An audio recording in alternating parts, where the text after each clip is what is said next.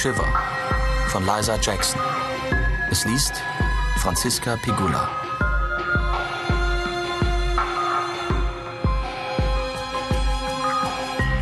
Krankenhaus Our Lady of Virtues in der Nähe von New Orleans in Louisiana.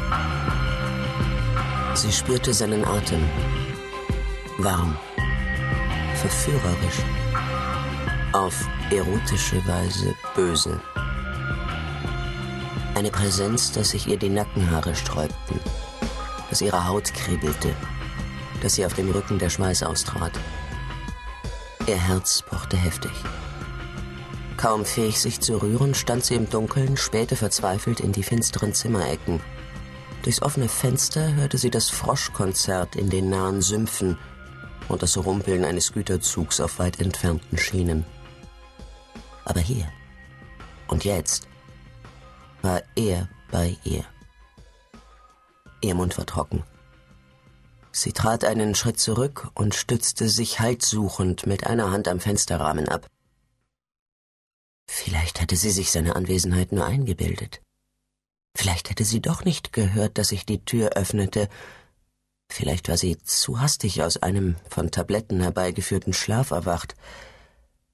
Schließlich war es noch nicht spät. Erst acht Uhr abends. Vielleicht war sie in diesem Zimmer, in ihrem Zimmer in der zweiten Etage, in Sicherheit. Vielleicht. Sie tastete nach der Nachttischlampe. Dann vernahm sie das leise Scharren von Leder auf Holzdielen. Der Schrei erstickte in ihrer Kehle. Sie konnte ihn spüren, seine leisen, zielstrebigen Schritte im Flur hören, seinen Geruch wahrnehmen, eine Mischung aus Moschus und Schweiß. Und wenn er vorüberging, konnte sie einen Blick auf seinen huschenden Schatten erhaschen.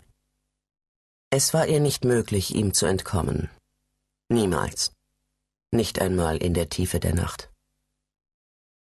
Es bereitete ihm höchste Befriedigung, sie zu überraschen, sich anzuschleichen, wenn sie am Schreibtisch saß, sich von hinten über sie zu beugen, wenn sie vor ihrem Bett kniete. Er war jederzeit bereit, sein Gesicht an ihren Nacken zu schmiegen, von hinten an ihre Brust zu greifen, sie zu erregen, obwohl sie ihn verabscheute, sie fest an sich zu ziehen, so dass sie seine Erektion in ihrem Rücken spürte. Geh weg, flüsterte sie. Ihr Kopf dröhnte, sie vermochte keinen klaren Gedanken zu fassen. Lass mich in Ruhe. Sie blinzelte, bemüht, deutlicher zu sehen. Wo war er? Nervös richtete sie den Blick auf das einzig mögliche Versteck, den Schrank. Sie fuhr sich mit der Zunge über die trockenen Lippen. Die Holztür stand einen Spalt breit offen, nur ganz wenig, gerade genug, dass jemand von innen durch die Ritze spähen konnte. Aus dem sichtbaren Streifen Dunkelheit im Schrank schien etwas zu schimmern. Eine Spiegelung? Augen? Oh Gott. Vielleicht war er dort drin und wartete. Eine Gänsehaut überzog ihren ganzen Körper. Sie sollte jemanden rufen. Doch wenn sie das tat, wurde sie ruhig gestellt, sediert. Oder noch etwas Schlimmeres. Hör auf, Faith, Überlass dich nicht diesem Verfolgungswahn. Doch die glitzernden Augen im Schrank beobachteten sie. Sie spürte den Blick. Sie schlang einen Arm um ihre Körpermitte, legte den anderen darüber und kratzte mit den Fingernägeln die Haut an ihren Ellenbogen auf. Kratz, kratz, kratz, kratz.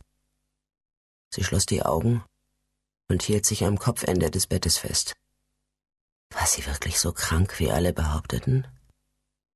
Sah sie tatsächlich Menschen, wo gar keine waren? Das hatten sie ihr vorgehalten. Immer und immer wieder, bis zu dem Punkt, an dem sie selbst nicht mehr genau wusste.